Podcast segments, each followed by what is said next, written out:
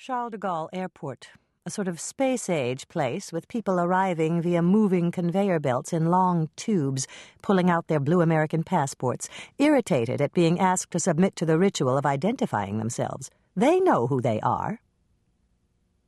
In fact, these are not generic Americans, but some of the actual people in my story. The cast of characters. My sister Roxy and I are the two young women who move away from the smoker. The tourists in the Ritz bar are our parents, Chester and Margeeve Walker, newly arrived in Paris to support Roxy in her time of crisis. Her French husband has left her. She is about to give birth, and we have at stake a large sum of money. The man in the cafe removing butter from his toast is Ames Everett, one of my employers.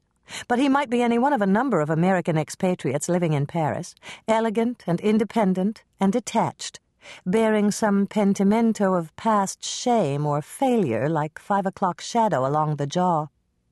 The stout woman is the venerated American writer Olivia Pace. The people arriving at the airport are our brother, Roger, his wife, Jane, another lawyer from his firm, and the other lawyer's wife. There are also certain ghosts of Hemingway and Gertrude Stein, Janet Flanner, Fitzgerald, Edith Wharton, James Baldwin, James Jones, all of them here for something they could not find back home, possessed of an idea about culture and their intellectual heritage, conscious of a connection to Europe. Europe, repository of something they wish to know, and feel they are entitled by ancestry to know. All of us are wearing the same expression every American wears here of wonderment mixed with self satisfaction at having cleverly removed ourselves from the quotidian discomforts and dangers of life in America, while at the same time bravely exposing ourselves to the exigencies of foreign money, a difficult language, and curious food. For instance, tripe or andouillette. Everyone respectful of Roxy's condition and of her grief. Or disappointment might be a better word everyone respectful of her bravery in sustaining her great disappointment in life, a chagrin d'amour that lasts forever. Chapter 1 If we do not find anything pleasant, at least we shall find something new.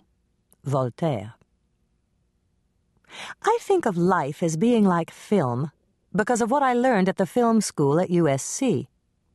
Film, with its fitful changefulness, its arbitrary notions of coherence, contrasting with the static solemnity of painting, might also be a more appropriate medium for rendering what seems to be happening, and emblematic, too, perhaps, of our natures, Roxy's and mine, and the nature of the two societies, American and French.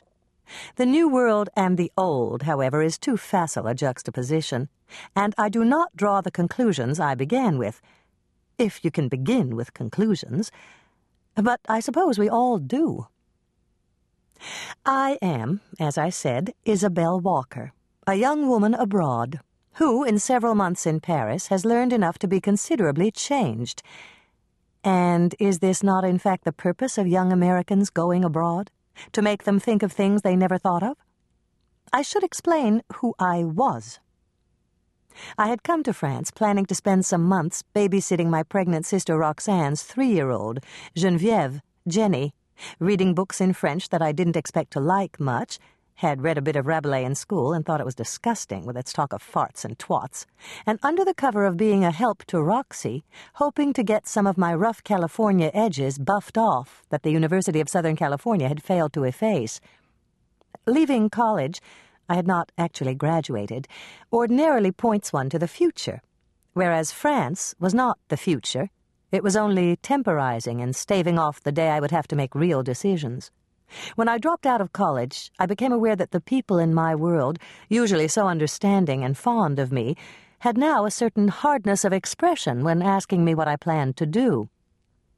As if they expected a serious and detailed answer and my friends, as they awaited the results of their MCATs and LSATs, tended to avoid my eyes. I'll be working on my screenplay, I would tell them, and I'll be helping Roxy with her new baby, and I want to.